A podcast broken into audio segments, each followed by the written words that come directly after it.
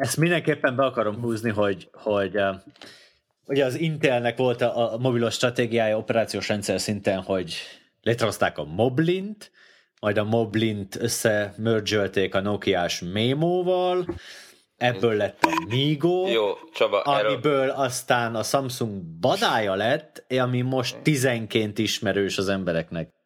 Jó, akkor most mi a sorrend? Beírta a, a Boldonos... Az meg... A bakker. Jó, csak kezdjük el aztán. Jó, akkor én leszek a harmadik. Hall, hallottok? Nagyon péntek van. 2016. május 6-a.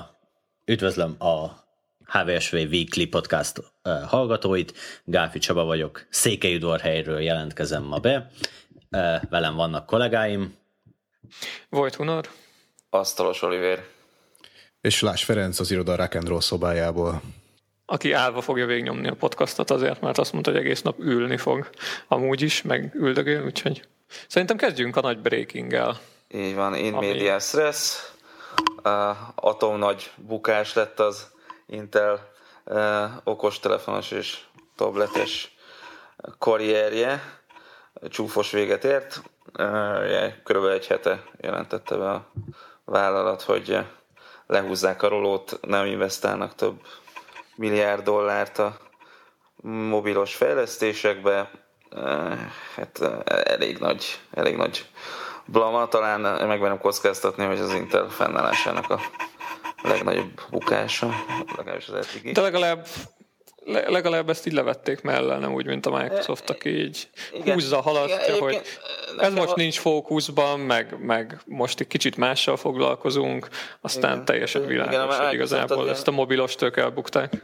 Microsoft az egy finoman próbálja elsúvasztani ezt az egészet, az Intel az felállt, és azt mondta, hogy hát akkor köszönjük, ennyi volt. Nekem az a személyes véleményem, hogy uh, hogy, hogy ez volt a jó döntés, hát uh, már jóformán mindent megpróbáltak.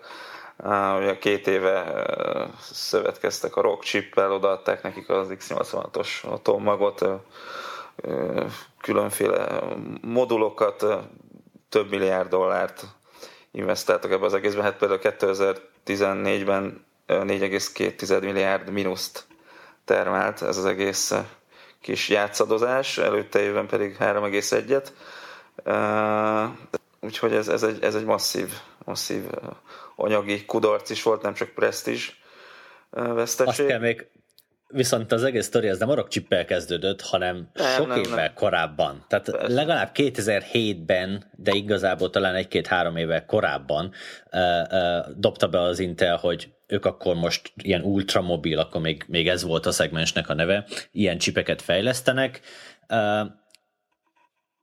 Létrejöttek az első termékek, aztán így gyakorlatilag ezzel párhuzamosan az Intel törekvésével párhuzamosan így létrejött egy netbook kategória, és akkor így ezek az atomok először ott kaptak helyet, meg azokban a termékekbe kaptak helyet, de hogy nem ez volt ennek a, a, a stratégiának a célja, Persze, ez nem ez volt a, a, a lényege. Ilyen, ilyen utolsó Tehát, próbálkozás volt a részükről ez a kínai.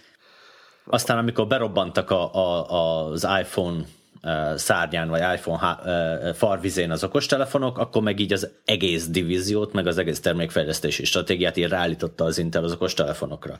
És volt voltak is inteles okos telefonok, a Motorola is kidobott egyet, a ZTE-nek volt egy Grand In nevű e, telefonja, de hogy így gyakorlatilag egy kezünkön meg tudjuk számolni, hogy hány ilyen széria gyártású tömegtermelésbe került inteles okos telefon volt. Igen, hát ami emlékezetes, bennem leginkább az enfonok maradtak meg. De azok egyébként egy jó sikerült készülékek voltak, meg ugye az asus több szinten is együttműködik az Intel, szerintem ezért is kerültek atomprocesszorok azokban a telefonokban. Hát igen, és, és, és, és nagy, nagy kérdés, hogy, hogy mégis mi lesz azután, mert kimaradni ebbe az egész okostelefonos világból az, az azért elég kockázatos hosszú távon, meg rövid, hát rövid távon pedig ugye látjuk a hatását. Ugye nekem az egyik, az egyik legérdekesebb mozzanat ebből az volt, hogy tehát azok az óriási dollármilliárdos veszteségek ugye azért igen. jöttek össze, mert az Intel így, így ingyen osztogatta a procit azért, igen. hogy a gyártóknál bevágódjon, meg ezt felfuttassa, és ahogy elkezdett minimális pénzt kérni érte, ez így gyakorlatilag egy az egyben visszavetette azt a lendületet, amit, amit szerzett az előző években. És ez csak a tabletek? Az okos Igen, és ez csak a tabletek. Még, még ennyit se sikerült megcsinálni, hogy legalább az ingyen adott csipekre valaki, e, e, e, vagy, vagy a, a, a tajvani meg kínai gyártók elkezdjenek egyáltalán telefonokat csinálni ott az Asus-t leszámítva tényleg nem volt senki, aki, aki egyáltalán megfontolta volna. Ami azért nagyon érdekes, mert az Intel rengeteg erőfeszítést tett abba, hogy, hogy olyan referencia platformot építsen, illetve a Google-lel együttműködjön, hogy gyakorlatilag a teljes Androidot futtatókörnyezetestől, mindenestől x86-ra portolják, és gyakorlatilag ugyanúgy fut, legalábbis a felhasználó szempontjából ugyanúgy fut az Android Intelen is, mint egy akármelyik atom, ármos processzoron, és ennek ellenére a gyártókat így teljesen, totálisan hidegen hagyta a, a, az Intelnek az ajánlata. De olyan mi lehet ennek az oka? Én gondolkoztam ezen sokat, hogy miért óckodtak ennyire a gyártók attól, hogy megvegyék ezeket a csipeket, tehát hogy fizessenek is érte, ne csak ingyen vágják zsebre. Nekem az a gyanúm, hogy ugye tudjuk a, a, a különböző ilyen bomokból, bill of materialsból, hogy, hogy nagyjából mennyibe kerülnek ezek az ármos csipek. És a low-enden az akár ilyen 10 dollár is lehet, de még a high-end is ilyen 30-40 dollár, tehát egy, egy iPhone chip, vagy egy, vagy egy csúcskategóriás uh, Snapdragon sem drágább 30-40-50 dollár. Igen. Ez olyan árszínvonal, amit az Intel egyszerűen nem tud ennyire mélyre nyúlni. Uh, olyan gyártástechnológiái vannak, olyan uh, uh, megoldásai vannak, olyan fo- üzleti folyamatai vannak, amivel egyszerűen képtelen ilyen olcsón ez a cég profitáblisan csipet gyártani. És nekem az a gyanúm, hogy hogy ezek a cégek, tehát a, a partnerek pontosan tudták azt, hogy hiába teszik bele most azt a rengeteg erőfeszítést abba, hogy a, a, az, az Intel-lel kooperáljanak, együttműködjenek, stb. És hogyha az Intel nem finanszírozta aktívan ezeket az együttműködéseket, akkor ők egyszerűen hátat fordítottak ezeknek a sztoriknak, mert pontosan tudták, hogy ennek a, a kooperációnak semmilyen jövője nincsen. Igen, meg azért az ármos választék az jóval nagyobb. Tehát, hogyha mondjuk valaki elkötelezi magát a Intel mellett, akkor, akkor talán kevésbé tud ugrálni, vagy kevésbé rugalmas az a környezet, mint az ármos. Még esetleg erre tippelek mint egy... És van még egy, van még egy nagyon fontos dolog, amit a cikketben nagyon uh, kiemeltél, a, a, a time to market. Tehát, hogy attól, igen, hogy, megjön a, igen, igen. hogy megjön a, a, az üzleti döntés egy gyártónál, egy telefongyártónál, hogy akkor mi most piacra dobunk egy terméket, ide, specifik, ide célozva ennek, ennek a piaci szegmensnek ezen az áron, és ettől a döntéstől fogva mennyi időnek kell eltelnie ahhoz, hogy az a termék ott is legyen a boltok polcain. Ezt ármon tudjuk, hogy és igazából ez a platformnak a legnagyobb előnye, hogy ez elképesztően gyorsan le tud zajlani, akár hónapok alatt meg tud születni ez a termék, és ott lehet a, a boltok polcain, a webshopban, az akárhol. Intelen ez, ez katasztrofálisan hosszú időbe került, és ezt nem tudta sehogy a, a, az Intel lejjebb szorítani, se a tableteknél, sem a, a, az okostelefonoknál. Igen, igen, hát ez, ez látszik is azért a, a többi termék megjelenés során is, hogy mennyire lassú ez az egész folyamat az Intelen belül. Ugye akárki vásárolhat a TSMC megbízza, összeállít egy csipet, és gyakorlatilag mint a Lego, és a TSMC legyártja neki. Még az Intelnél ez, ez, ez, ez jóval jobban ment ez az egész. És ezen ugye a, Rick, a Rockchip kooperáció se tudott Igen. érdemben változtatni. Nem, nem, mondjuk a, az is egy érdekes, hogy, hogy így pontosan ott mi zajlik, vagy, vagy mehetett a háttérben a két cég között. Ez, ezeknek a részletei annyira nem ismertek. Ugye meg volt még egy együttműködés, ez ugyancsak kínai, a Spectrummal, hát most akkor az is megy a, megy a levesbe. De vajon, vajon lesz-e valami más próbálkozás esetleg? Mi a véleményetek Én nem hiszem, hogy a, hogy, tehát ez a hagyományos értelemben vett mobilpiacnak az Intel még egyszer neki ugrana, tehát nekik hm. ott vannak ezek az ultra alacsony fogyasztású fejlesztések, amivel majd a viselhető eszközök viselhető ja, eszközök, IoT, meg, igen, meg igen, érzékelők, igen. tehát ez a, igen. ez a hívószóval IoT-nak nevezett ökoszisztémában azért ők ott jól, jól hát, pozícionálták magukat már az elején. Igen, erről, erről két hete beszéltünk részletesen, szerintem ebben most nem menjünk még egyszer. Nem, nem is akarok, tehát szerintem ez az egyik. A, a másik meg azért ne felejtsük el, hogy, hogy ők, tehát ehhez a rengeteg fogyasztói eszközhöz, meg a rengeteg érzékelőhöz, meg stb. Nagyon komoly backend is kell, és ugye a szerverek terén az Intel az él és virul gyakorlatilag minden néhány száz vagy ezredik mobileszközre úgyis eladnak egy szervert, amiben valamilyen Intel proci van, meg, meg Intel bél. Szép. Hát így, így van, úgyhogy, úgyhogy nem, nem kell félteni őket. Hát, uh... amúgy, meg, amúgy meg egy kicsit talán arra is érdemes figyelni, hogy, hogy magának a PC piacon milyen változásokat idézhet elő, ahogy a, az Intel egyre több mindent tud integrálni a, a saját prociára hiszen, hiszen gyakorlatilag most már lassan a memóriához is úgy el, eljuthatunk, hogy az Intel fogja magát és elkezd memóriát integrálni, és akkor innentől kezdve van neked grafikád is, meg memóriád is, meg számítási kapacitásod is, gyakorlatilag az Intel megteheti majd talán akár néhány éven belül, hogy egy on-die PC-t fogadni. Igen, igen, ez szerintem sincs messze. Ugyanakkor az tény, hogy, hogy ez, ez, ez elég nagy blama, azért lehetnek még ennek súlyosabb következménye hosszú távon, hogy teljesen kimarad ebből az egészből. És egy fontos dolgot itt megjegyeznék itt a, a cikk alatti hozzászólásokra reflektálva, hogy ettől persze még lesznek inteles tabletek, mert azért marad az Atom termékvonalnak egy része, meg ugye ott a kórem. Ugye a probléma az, hogy amit nagyon sokan sajnálnak, hogy az ilyen igazán olcsó kínai, ilyen akár 20-30 ezer forintos Windows-os X86-os tabletek, azok most így szépen ki fognak halni. Vagy voltak olyan modellek is, hogy vannak még ezek elérhetők, amik ilyen Android és Windows kettő az egyben váltható, vagy kapcsolható operációs rendszeren, hát ezek is valószínűleg kihalnak, vagy legalábbis nagyon lecsökken a számuk, ez, ez egészen biztos.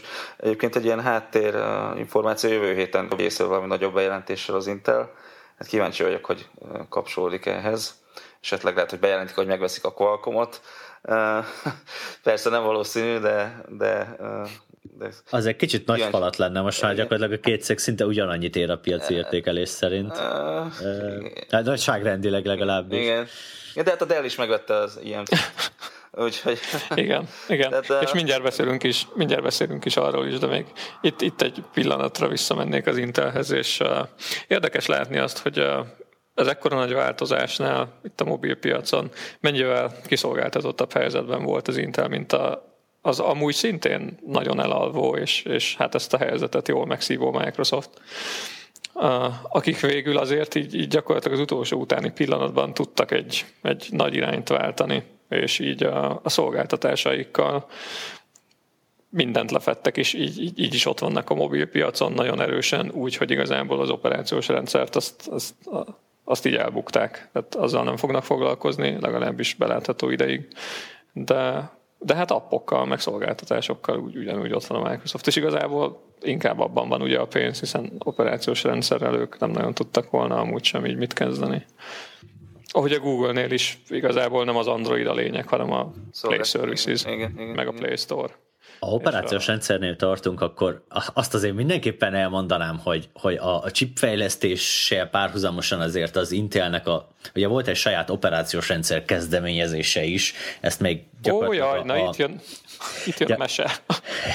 igen, e, gyorsan összefoglalom e, egy saját Linux disztribúciót fejlesztettek még Moblin néven, ez gyakorlatilag az első atommal egyszerre mutatták be, és így nem, nem volt ez túl meggyőző, meg átütő történet, és akkor összefogtak a Nokia-val, akinek a következő generációs mobil platformja készült Maymo néven, szintén Linuxos alapokon, és akkor a két cég ezt a, ezt a két operációs rendszert összefogta, és ez lett a Migo, ami szintén egy ős kudarcnak bizonyult, Ezzel olvasztotta össze később a Samsung a saját kezdeményezését, ebből lett a Bada, abból pedig mostanra a Tizen, és ez most már teljesen elvesztette az Intel-es gyökereit, és, és ármos processzorokon fut, Samsungos okosórákon, de hogy ez így mennyire érdekes látni, hogy hány szereplő, hány igen fajsúlyos szereplő Linuxos alapokon képtelen volt összerakni egy ilyen operációs rendszert. Ezt csak azért hozom amúgy fel, mert nagyon érdekes, hogy ha megnézzük, ez gyakorlatilag egyszerre indult a, a Google-féle Androiddal, és ami szintén egy Linuxra épülő, mobilra kiegyezett operációs rendszer, és jól látszik, hogy attól, mert egy cégnek van van tőkéje, van háttere, van akarata, van piaci stratégiája ahhoz, hogy egy ilyen mobil operációs rendszer sikerre vigyen, ahhoz ez még nincsen predestinálva arra, hogy sikeres is legyen a piacon. Tehát az, hogy a Google ezt meg tudta csinálni, és az Androidból egy, egy ilyen domináns 80% fölötti részesedéssel rendelkező mobil operációs rendszer lett, ez nem volt szükségszerű. Ezt a cég kőkeményen, nagyon kemény munkával tudta elérni. Így van. Egyrészt munka, munka másrészt meg, meg volt az az előrelátás, hogy ők, ők arra fogadtak, hogy ez lesz a következő nagy dolog. Igen. És, uh, ez meg, volt az Intelnél is, meg meg volt a, a Nokia-nál is, tehát ők úgy fejlesztették ezt az, ezeket az operációs rendszereket, hogy ez lesz a következő generációs, hát ultramobil PC-khez először, majd konkrétan okos telefonokhoz fejlesztett rendszer, és nem voltak elkésve az Androidhoz képest. Ezek jóval az iOS vagy az iPhone megérkezése előtti kezdeményezések, miután ezek a cégek látták, hogy a Windows az nem tud ide le, lefele skálázódni ebbe a, ebbe a szegmensbe, úgyhogy nekik kell létrehozni valamit. Ugyanúgy, ahogy a Google is rájött, hogy neki kell itt létrehozni valamit, csak ugye a, a, az Intel meg a, meg a, a Nokia az elbukott ezzel a sztorival, a Google-nek meg sikerült. Mondjuk a Google-nél az is sokat számított, hogy ők időben elkezdtek nagyon alacsony áru telefonokat piacra dobni, tehát nem az volt, hogy jön egy szuper új platform, mint mondjuk az iPhone-nál, és egy nagyon jó addig sose látott telefon, persze nyilván ezt is tudjuk, hogy nem igaz, de hanem, hanem eleve már igyekeztek ezt az ilyen vékonyabb pénztárcákhoz is igazítani. Hát meg maga az, hogy mivel kísérletezett, tehát én is inkább azért vettem.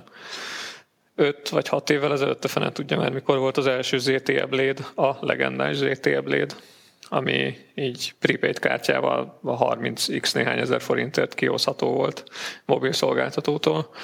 És, és hát lehetett vele kísérletezni, hogy micsoda ez a, az Android, meg mi az okos telefon, és miért jó, és nem kell. Igen, a lényeg, hogy, hogy abszolút elérhető volt a felépés. Igen, igen.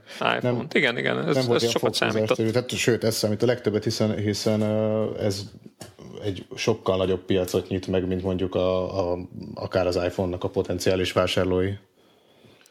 Ez jól látszik ugye az úgynevezett fejlődő országokban, ahol azért ez az Android pont, pont emiatt ment hatalmasat. Mm. És az a vicc egyébként, hogy ezt sokan próbálták utána lecsapni később is, lásd kitűnő Firefox OS, meg akár Ubuntu Phone, de annyira olyan jó időben csapott erre le az Android, és és más gyártók meg annyira lecsúsztak erről, hogy gyakorlatilag képtelen megvetni a lábát egy bármelyik is ezen a területen. Igen, érdemes el, elmélázni egy kicsit azon, hogy a, mennyire sikeres volt hogy a, például a Microsoft is, meg az Intel is, a PC piacon, a Wintel kooperáció, és mekkorát buktak a, a, az okostelefonos ultramobil szegmensben. A fene gondolta volna tíz évvel ezelőtt, hogy hogy ennyire nem tudják megállni a helyeket, és akkor még, mégis ott van a Nokia is, aki így most szóba került. Érdekes, érdekes.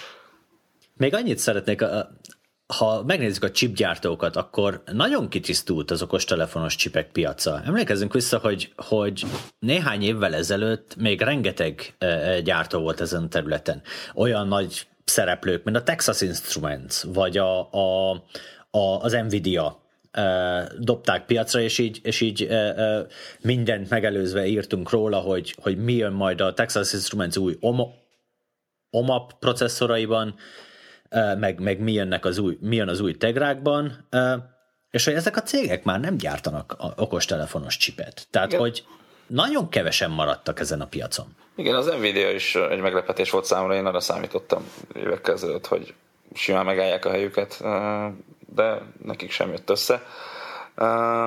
És, és ha már itt tartunk, akkor megemlíteném, hogy azért, azért a Qualcomm számára sem rózsás a jövő, mert egyre több gyártó dolgozik saját rendszercsipeken, még ha a felső kategória meg is marad nekik, de a belépő szint és a középkategória az, tehát ezekben a részekben nem lesz könnyű dolguk, hogy azt hiszem az ETA is dolgozik saját fejlesztéseken, talán a, a valamelyik kínai gyártó, a, a, nem, is, nem is jut eszembe a neve, arról is hallottam hírt, hogy, hogy saját rendszercsipek tervezésébe fog, úgyhogy ez sőt, a felső kategóriában se olyan ez... nagyon biztos a dolguk, tehát elég a tavalyi évet megnézni, amikor a Igen. Samsung azért erősen odaverte őket az Exynos-szal, és, és az idei Exynosok se lettek rosszak, tehát ha valahogy egyszer azt elkezdi így szélesebb körben árulni, mert eddig, ha jól tudom, majdnem, majdnem kizárólag Samsung eszközökben volt, bár volt egy-két más.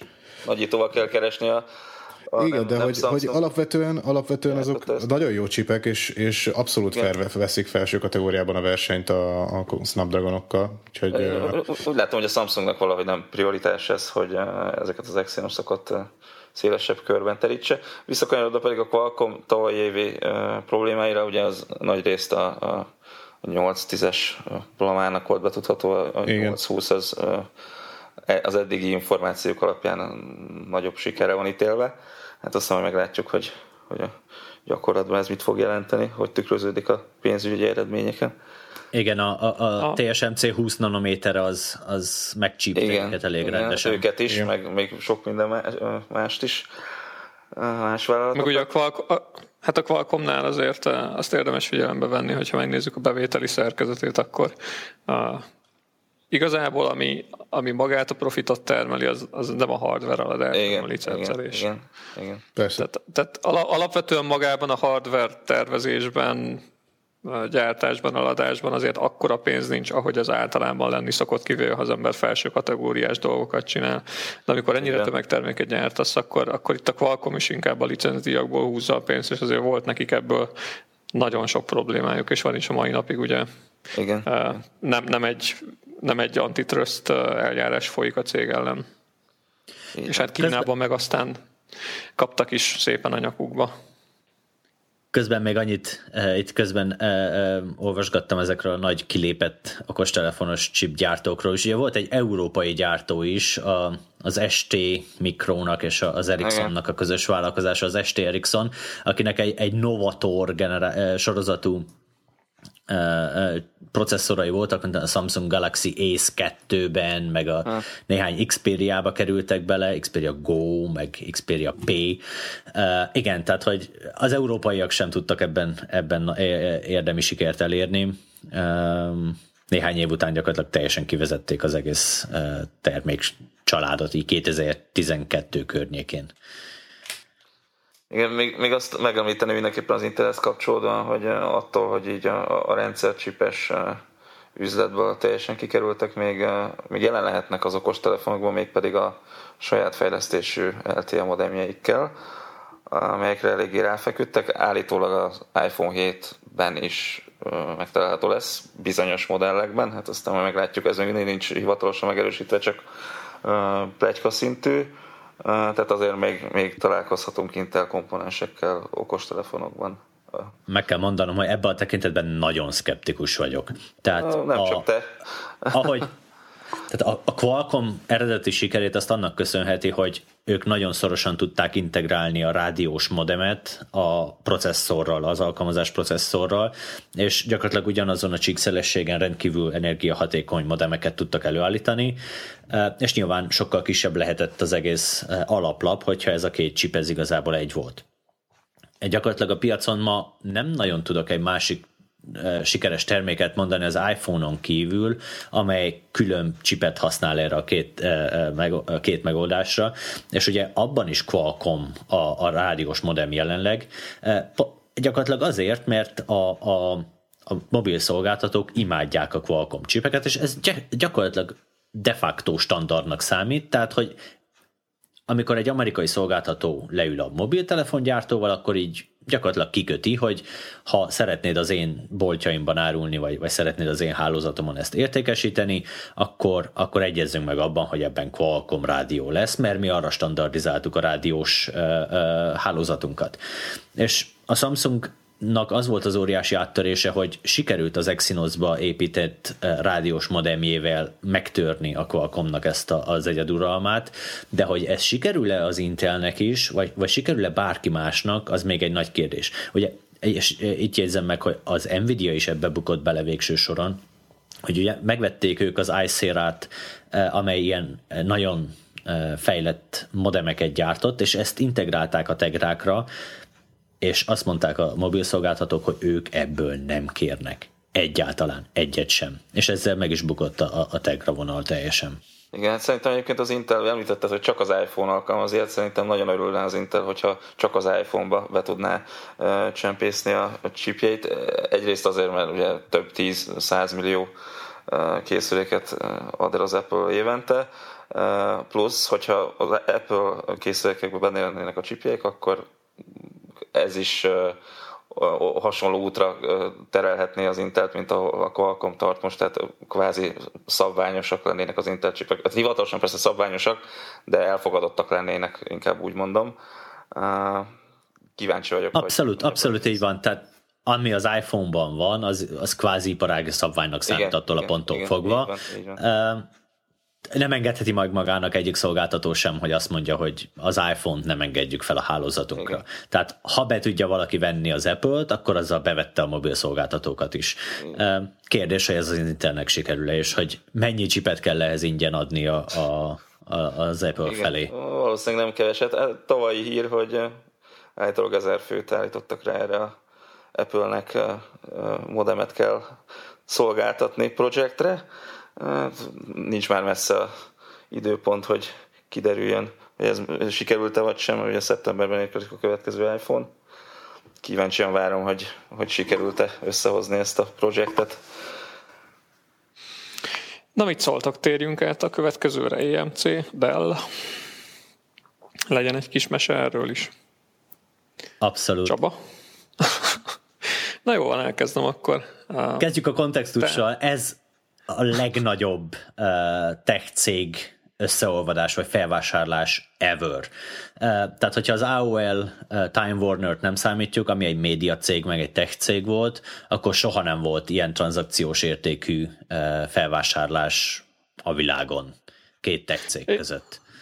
Igen, ugye ez a bejelentéskor így tavaly ősszel 67 milliárd dollárra satszolták, akkor még most már inkább a 60 fele közelít, mert hát szegény VMware-t addig csépelték, ameddig jó pár százalékot elvesztett a részvényeinek az értéke.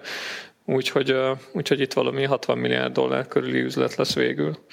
De, de hát most gyakorlatilag ott tartunk, hogy már már Michael Dell bejelentette, hogy mi lesz a, az új cégnek a neve, meg, meg milyen aldivíziók lesznek. Miközben ugye még az EMC közgyűlése ezt nem hagyta jóvá hivatalosan, bár nem valószínű, hogy most már így elbuknak. De, de hát ebből, ebből lettek ilyen vicces cikkek, meg, meg odaszólások a Dell-nek, mert hát gyakorlatilag a Dell, Dell úgy márkázta újra magát, hogy, hogy igazából nem nagyon változott semmi. A legtalálóbb beszólás talán a Michael Michael Dell Dell hasonlat volt, és Hát a végére az lett, hogy, hogy a, a következő nagy cég az Dell Technologies néven fog futni. Ez lesz, Tehát ez lesz, a, ez lesz a kombinált koncern. Igen, ez lesz a kombinált név. Ez egy ilyen ernyő név gyakorlatilag. Ez így önmagában valószínűleg nem fog sokat futni, mert a, lesz egy ilyen vállalati rész, ami Dell EMC, és lesz lesz egy olyan, ami, ami hát konzumer is, meg, meg kliens is, most azt még egyelőre nem mondták meg, hogy, hogy ebbe ide vékony kliensek bele tartoznak-e, vagy csak a, a, a sima asztali pc de az a divízió pedig simán csak Dell lesz. Úgyhogy azért olyan nem, nem egy fantáziadús újramárkázás. Um, ami, amiről inkább beszélni szeretnék, az az, hogy, hogy vajon ez az egész hova futhat ki. Én, hogy, én és sokat... hogy van ennek egyáltalán valamilyen értelme? Bármi. Igen, igen, tehát Én, én elég sokat beszéltem így a rendszerintegrátorokkal, meg, meg hát persze így a, a Dell, meg az EMC konkurensekkel is, a szervergyártók, stb. És teljesen egyöntetű egyelőre az a visszajelzés, hogy bár ugye ők nem látnak bele a, a, a Dell-nek, meg az EMC-nek az üzletébe, de azért így a saját piacukon eléggé jól, jól látják, hogy mi a helyzet, és, és hát senki nem érti, hogy, hogy ez miért volt jó hogy a, hogy a Dell-nek miért jó 50 milliárd dollárnyi hitelt felvenni ehhez, mert hogy itt most konkrétan erről beszélünk, hogy a Dell-nek ehhez az üzlethez azért nagyon-nagyon kevés készpénze volt a saját zsebben, és egy jó 80%-át hitelből kell fedeznie. És hát az EMC meg ugye az elmúlt években azért fokozatosan veszített abból a lendületből, amit az előző években így a, a nagy tárolóik hátán felépített. Egyrészt a Flashnek köszönhetően, másrészt a software-defined trendnek köszönhetően, és, és az EMC portfóliójában olyan igazán magas bruttó nyereséghányat dolgozó termék kevés van jelenleg. Az egy, ami nagyon-nagyon húzta a hajót az elmúlt években, az a VMware, és a VMware-nél gyakorlatilag áll, áll vagy bukik az egésznek a sikere jelenleg úgy néz ki, mert a VMware-nek az adta az egész értékeit, hogy, hogy alapvetően gyártófüggetlennek volt minősítve, és így tök mindegy, hogy az ember milyen szervert használt, meg milyen környezetben használta. A VMware így, így tök jól működött, és, és most így egyelőre nem látni, hogy a Dell ezzel mit fog kezdeni. El tudod képzelni, hogy esetleg uh, megpróbálják kisajátítani, vagy azt mondják, hogy hát az, hogyha... Szerintem az bord. Azt, azt, azt nem hiszem, hogy azt Jó, nem, nem teljesen, de részben, csinálni. tehát mit tudom én, hogyha Hogyha... A VMware-nek egy, egyedüli értéke az, hogy, hogy, hogy így, így mindenki között kvázi semleges. Onnantól kezdve, hogy, hogy ez a Dell-nek egy ilyen, ilyen saját kis, kis házi állata lesz, ha valaha az lesz, én nem hiszem, akkor, akkor rengeteget veszít a vonzerejéből. Ugye esetleg, esetleg lehet egy olyan, hogy, hogy a, a Dell annyira fel tudja turbózni ezeket a konvergens, hiperkonvergens, tehát ezeket az előre összecsomagolt, tesztelt rendszereket, ahol ők szállítanak szoftvert, hardvert egyaránt, ahol ez megéri, de, de ugye a VMware az egy ilyen kvázi iparági standardként ott, ott van a, a nagyvállalati üzemeltetői szerveres piacon. Nem nagyon hiszem, hogy, hogy a Dell ezt megmerné lépni, hogy csak úgy kihúzza alul a szőnyeget. Az egész sztori azért is nagyon érdekes, mert a Dell-nek voltak korábban tárolós vásárlásai, tehát hogy az Ecologic, Compellent, ezek kis cégek voltak, amikor a cég megvásárolta, de próbálták követni ezt a HP-s logikát, hogy kicsit vesznek, de jót, és azt megpróbálják házon belül nö- megnövelni. Ugye megvan az értékesítési csapat, a értékesítő csapat, és akkor egy jó terméket ők majd nagyon nagy volumenben el tudnak adni, és, és tök jó lesz ez.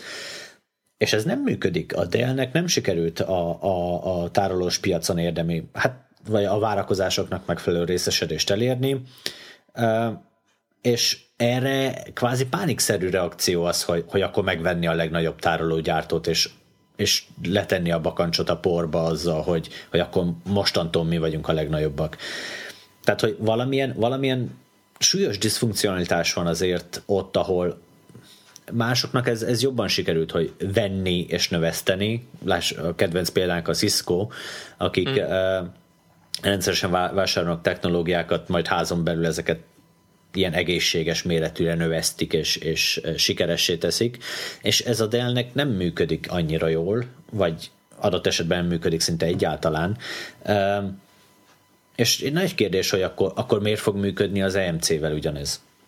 Ugye az, a, az az érdekes, hogy tehát azok a tárológyártók, amiket a Dell eddig megvett, azok, azok az alsóbb ligában fociztak korábban is, és, és pont ez az a réteg jelenleg a vállalati tárolóknál, ami így, így hát komoditizálódik, hogy mondjuk ilyen szép szóval. Tehát itt a Dellnek, Dellnek van egy csomó versenytársa, borzasztóan erős a, a, az árverseny, kicsi a margó, nagyon nehezen tudod magad megkülönböztetni, Ebből a szempontból jó lehet az EMC, akik, akik nagyjából egyedül, egyedülalkodónak számítanak a, a magas ligában. Um, de, de, de őszintén szólva, hogy 50 milliárd dollárt abban az egész abban az egész vállalatcsoportban mit ér meg, az, az, az így nehéz egyelőre belátni.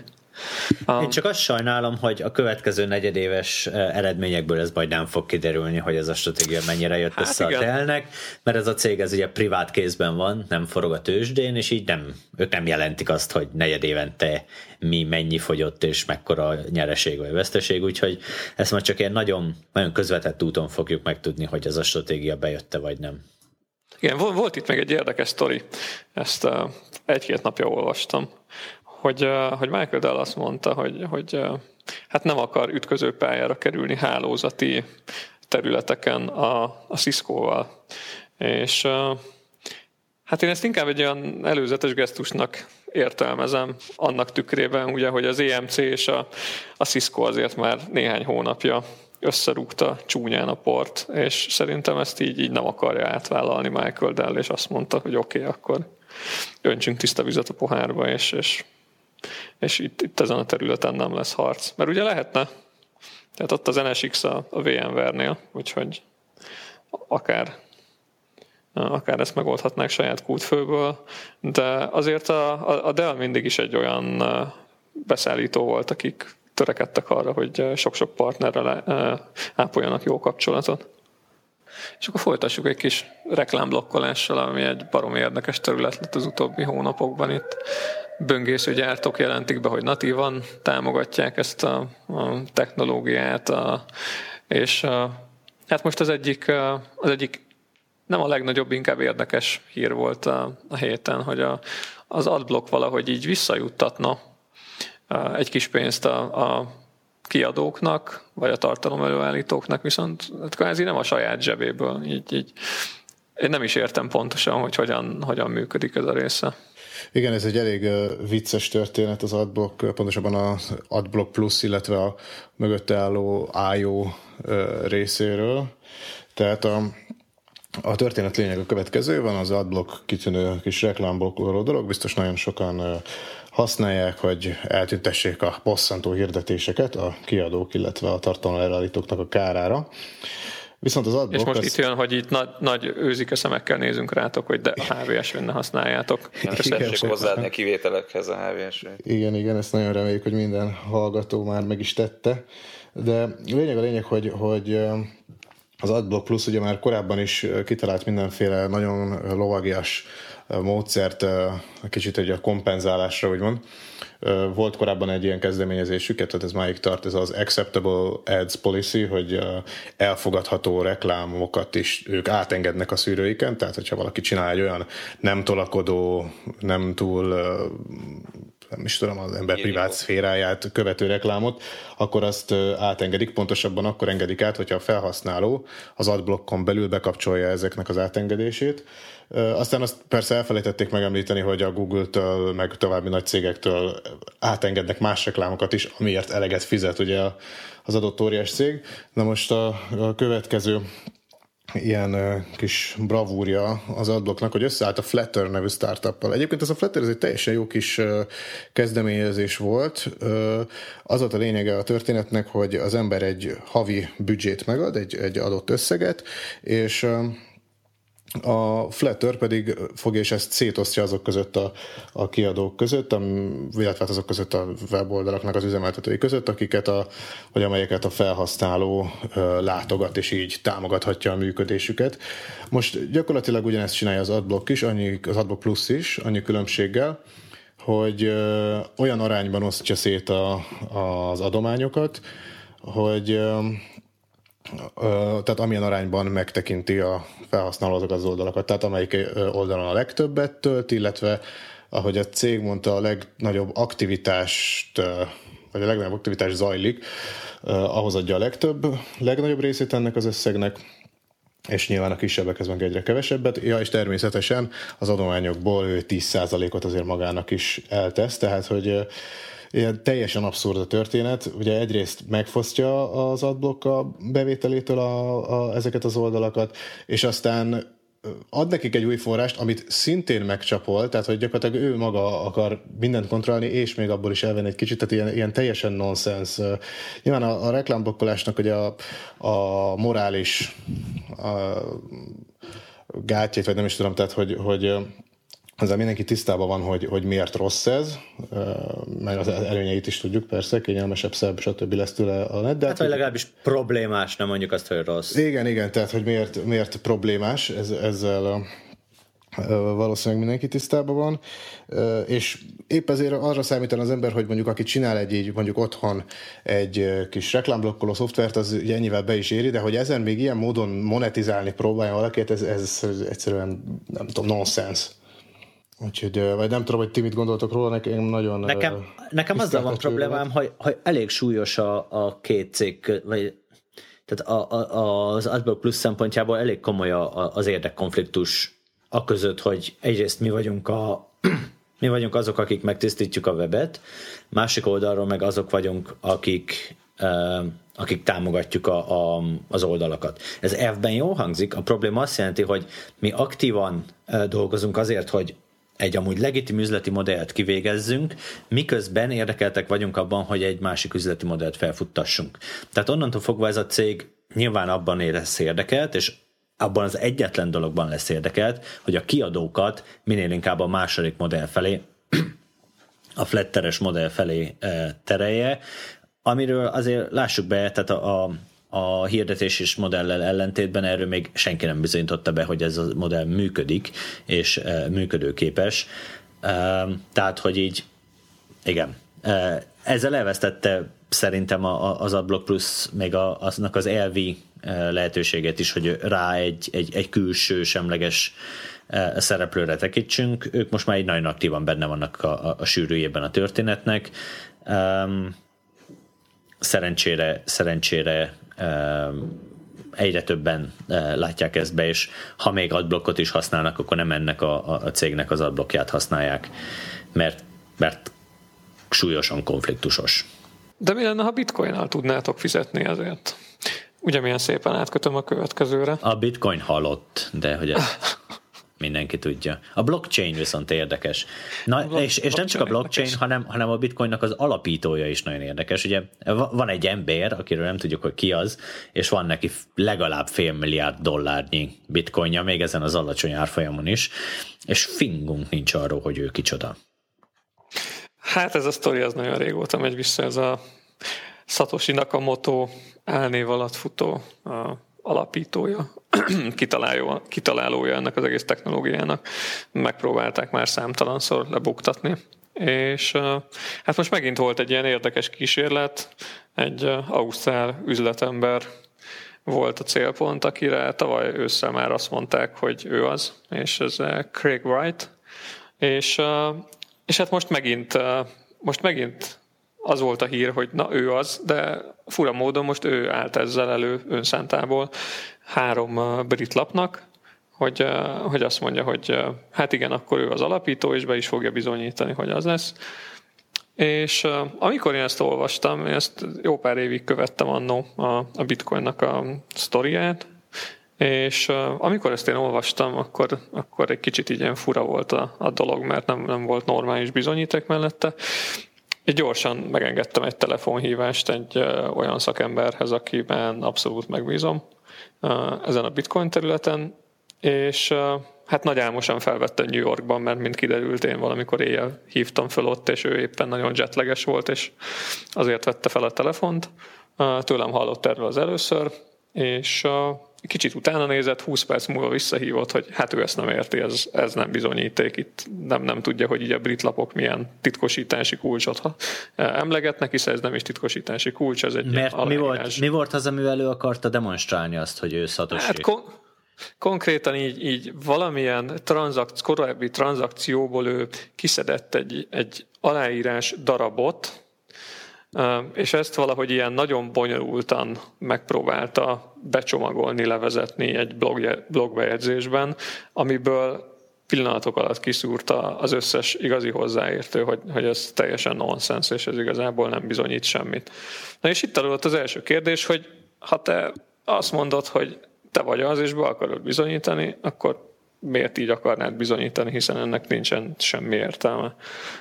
És eltelt néhány nap, és látszólag tegnap a fickó így, hát besokalt angol szóval így meltdown volt. letörölte a, a honlapján az összes tartalmat, és egyetlen egy blogpost szerepel tegnap, hogy, hogy hát ő nagyon sajnálja, neki ehhez nincs már így lelki ereje, nem, nem gondolta, hogy ekkora galibát fog okozni ezzel, és, és akkor inkább viszlát. Um, és még mindig fenntartja igazából, hogy ő akár még uh, Satoshi is lehet. Tehát, hogy nem, csak annyit mond, hogy nem tudta bebizonyítani, de azt nem mondja, hogy, hogy teljesen uh, igen, tehát, hogy hazudott. És ugye az az, az érdekes, az, az, az az érdekes, hogy a, hogy a két tekintélyes szakember is állást foglalt mellette, hogy, hogy ők elhiszik. Tehát az egyik az John Matonis, aki a Bitcoin alapítványnak a, a, az elnöke, és, és ő azt mondta, hogy, hogy mindennek ellenére, még most is, ami történt, ennek ellenére így kiáll mellette, és, és elhiszi, hogy, hogy ő az. És Gavin Andresen, aki szintén, szintén az egyik legfontosabb fejlesztő a közösségben, és, és hát ők így is kitartanak mellette, úgyhogy igazából még mindig baromira nem tiszta nekem a sztori, meg egy csomó embernek, és azt sem igazán látni, hogy, hogy ez a Craig Wrightnak miért volt jó. Tehát azon kívül, hogy lett egy csomó mém vele, és hát így fenn fog maradni legalább digitálisan az utókornak ez az alkotása, de, de, de nem igazán látni, hogy ebből most kihúzott hasznot, és miért. Vagy aztán el lehet képzelni, hogy ez az egész egy tényleg ilyen nagyon furcsa embernek a nagyon furcsa kísérlete ahhoz, hogy, hogy ő így, így kiálljon a nyilvánosság elé, és, és az egész borzasztóan balülsült el, de hát ennek van a legkisebb valószínűsége, akárhogy is nézzük.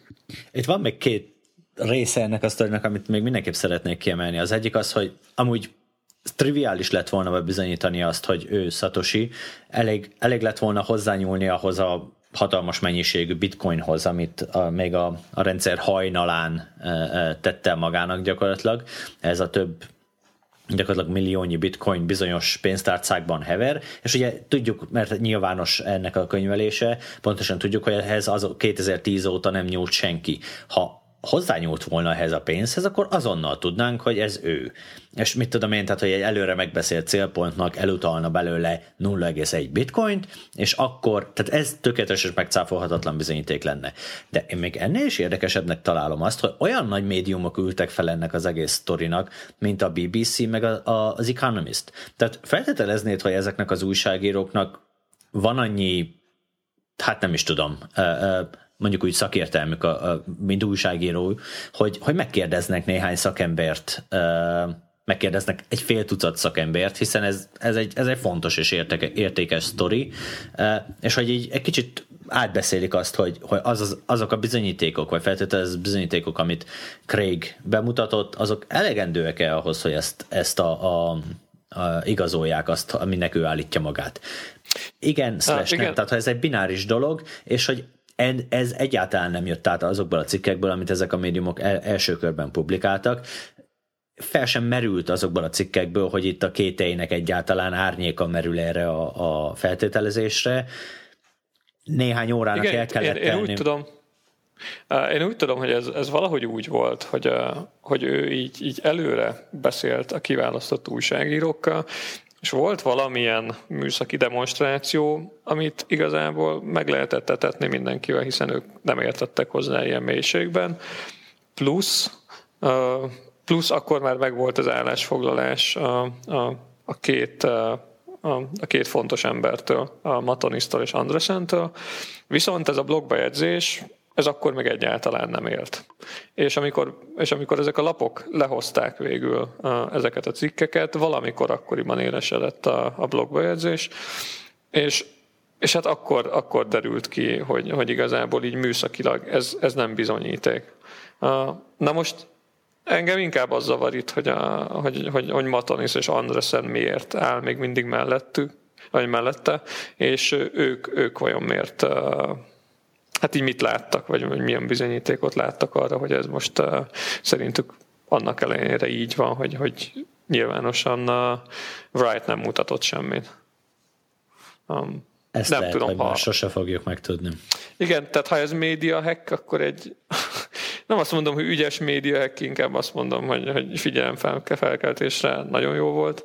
Um, Egyébként az is elképzelhető, hogy Wright egyszerűen nem akar arról egy százszázalékos bizonyítékot adni, hogy gyakorlatilag van egy iszonyatos milliárdos nagyságrendű vagyona, tehát igazából nem is tudom, hogy pontosan milyen szabályok vannak hogy ekkora mértékű bitcoinban tárolt összegre lehetséges, hogy a, valami hát, hát az, kerülni. Az, az Ausztrál adóhivatal már lámozdult, és itt alapvetően most ilyen nagyjából 450 millió dollár értékű uh, bitcoinról van szó, ami egyébként egyébként az, ha jól emlékszem, ilyen egy tizenharmad része a, a teljes bitcoin volumennek, ami elég tisztességes mennyiség. Tehát gond, gondoljatok bele, ha a dollárnak a, az összes forgalommal levő dollárnak az egy harmad részét valaki Uh, és tegyük, tegyük hozzá, hogy, hogy azért ezért még ennél jóval többet is, tehát hogy a, a, a bitcoin az még tehát több mint két-háromszoros árfolyamon is volt valaha, mint most, és egyébként most sincs olyan nagyon alacsony, tehát most is 450 dollár. Ezer, ezer körül van, volt a teteje, ugye Ez, vagy ezer, ezer körül volt én is, sőt, még, még fölötte. Hát, igen. Oliver tudja, mert Olivernek volt ja, igen, igen, gépe. Ja, ja, nehogy aztán bizonyítsátok, hogy én találtam fel a bitcoint. Tehát, igen, ez hogy 1100 körül volt, a maximum most 450 körül mozog, tehát hogy durván a fele a, a csúcsnak. Hát, szerintem ez egy 15 perc hírnév, vagy, vagy ne, igazából én sem tudom, hogy mi vezérelhette, hogy miért pont, ha tényleg ő az, akkor miért pont most hozakodott vele elő, ha nem ő az, akkor, akkor most miért találta ezt ki. Érdekes. Azért, azért ez egy tök érdekes sztori, mert hát most már lassan meg se tudom számolni így két kezemen se, hogy hány újságot sikerült beszivatni uh, Igen. ilyen sztorikkal, vagy milyen lapok mentek így úgy a nyilvánosságra ilyen sztorikkal, hogy igazából komoly bizonyítékuk nem volt. Tehát a Newsweeknek a tavalyi uh, esete az, az gyakorlatilag példaértékű, hogy így hogy ne csináljunk nagy exkluzív sztorit.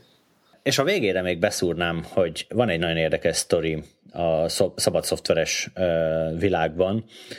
Indított a Linux Foundation egy új kezdeményezést, ami azt célozza, hogy az ilyen nagy és komplex és, és mindenféle szabad szoftveres projektek nek legyen egy, egy olyan minimum biztonsági szintje, amiben az üzemeltető vagy a fejlesztő, aki ezeket az eszközöket használja, az számíthat és megbízhat ebben olyan projektekre kell gondolni, ami kezdve a Linux kerneltől a, a PHP-ig, gyakorlatilag mindenféle ilyen webes, meg, meg a, a, az internet központi infrastruktúrájához, core infrastructure-höz kapcsolódó uh, szoftveres megoldások, amiket weboldalak milliói, tízmilliói használnak, iszonyat mennyiségű különböző szoftver, ben vannak valamilyen szinten jelen.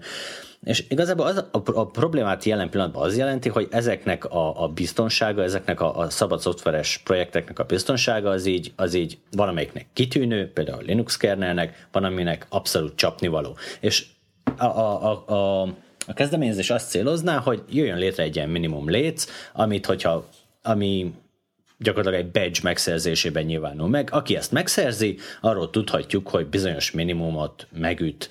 És nyilván akkor a, a kezdeményezést végül is azt célozza, hogy a, az internetnek ez a közös infrastruktúrája, ez ebben kevésbé legyenek ilyen, ilyen uh, lyukak, vagy rések, vagy, vagy uh, gyenge láncszemek, amin keresztül mondjuk egy támadó megtámadhat egy, egy uh, valamilyen infrastruktúrát.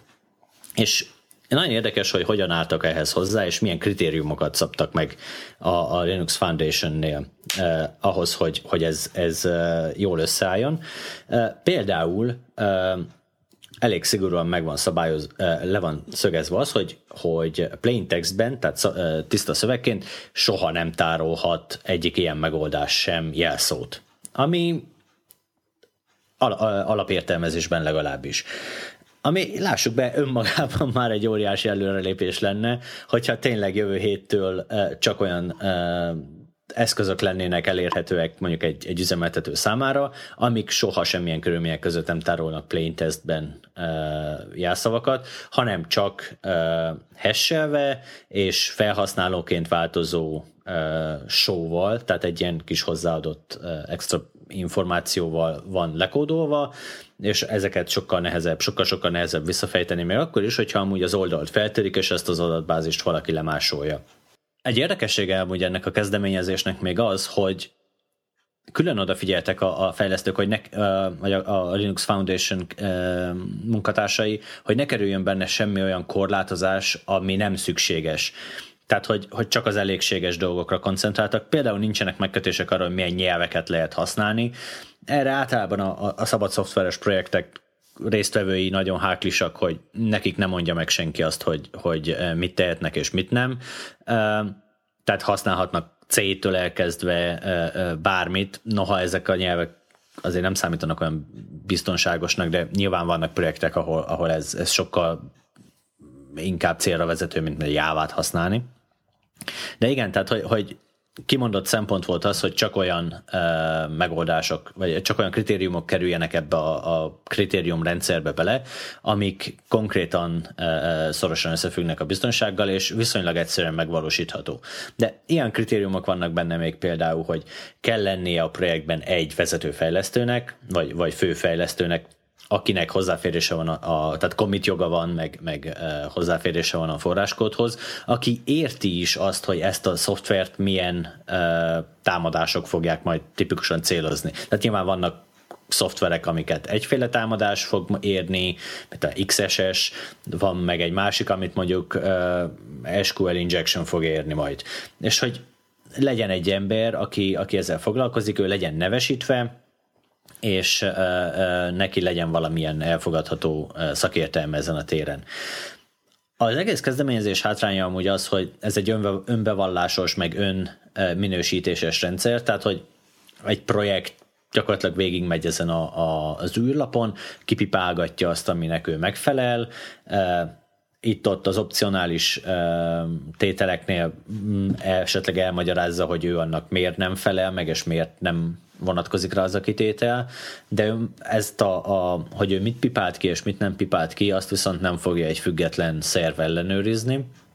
No, elképzelhető, hogy ennek majd valamikor lesz egy ilyen eleme is. Jelenleg ez szigorúan önbevallásos, ami nyilván egy kicsit azért visszaveszi azt, hogy, hogy milyen hatással lehet ennek rengeteg projekt amúgy már ezt bevezette saját magánál, például az OpenSSL vagy a, a Linux kernel, sőt az OpenSSL gyakorlatilag az egyik zászlóvívója ennek a történetnek.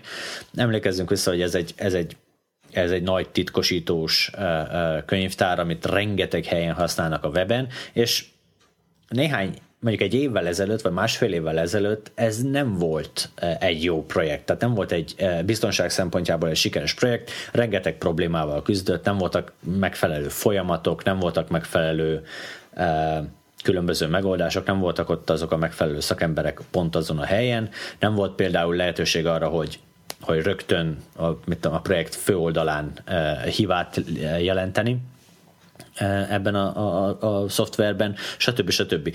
Eh, és akkor ugye a Heartbleed nyomán jött egy reform, amit gyakorlatilag az, SS, az OpenSSL-t e, rengeteg készpénzt is kapott a támogatóktól, és akkor így megreformálták a folyamatokat, megreformálták a, a, a, a projekt belső működését, és ma százszázalékosan teljesíti e, ennek a a kritériumrendszernek minden lemmét, míg a reform előtt ilyen 64%-os teljesítési arány volt, tehát, és ez egy, ez egy nagy, komplex, amúgy sikeresnek számító szabad szoftveres projekt, tehát látszik, hogy, hogy egy, egy ilyen esetben is óriási jelentősége van ezeknek a folyamatoknak, meg ezeknek a kritériumoknak.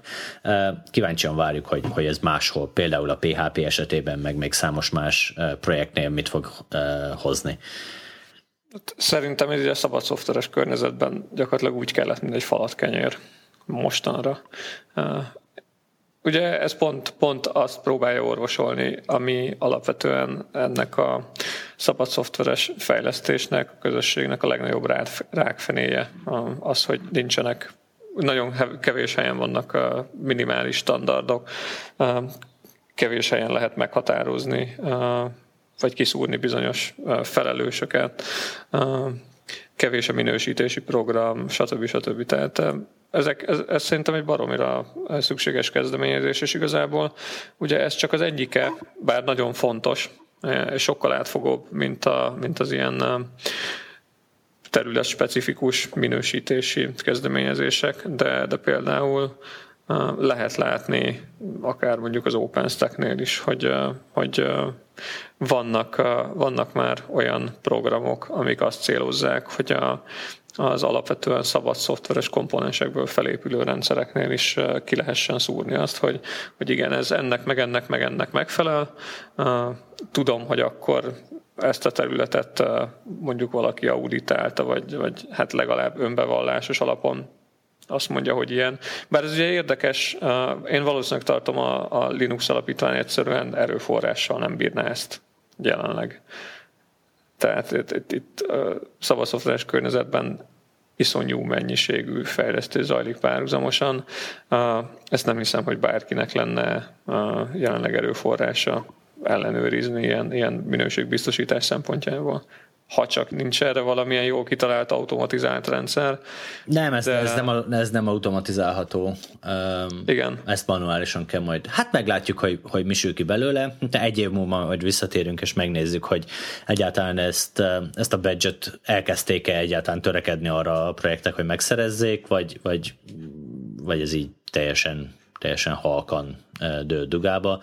Meglátjuk. Mindenesetre az, hogy egy ilyen kezdeményezés, hogy a, a, a webnek a szilárdságát, meg az internetnek a szilárdságát, és egy egyen szilárdságra való törekvés, ez, ez beindult, ezt, ezt mindenképpen tudjuk támogatni.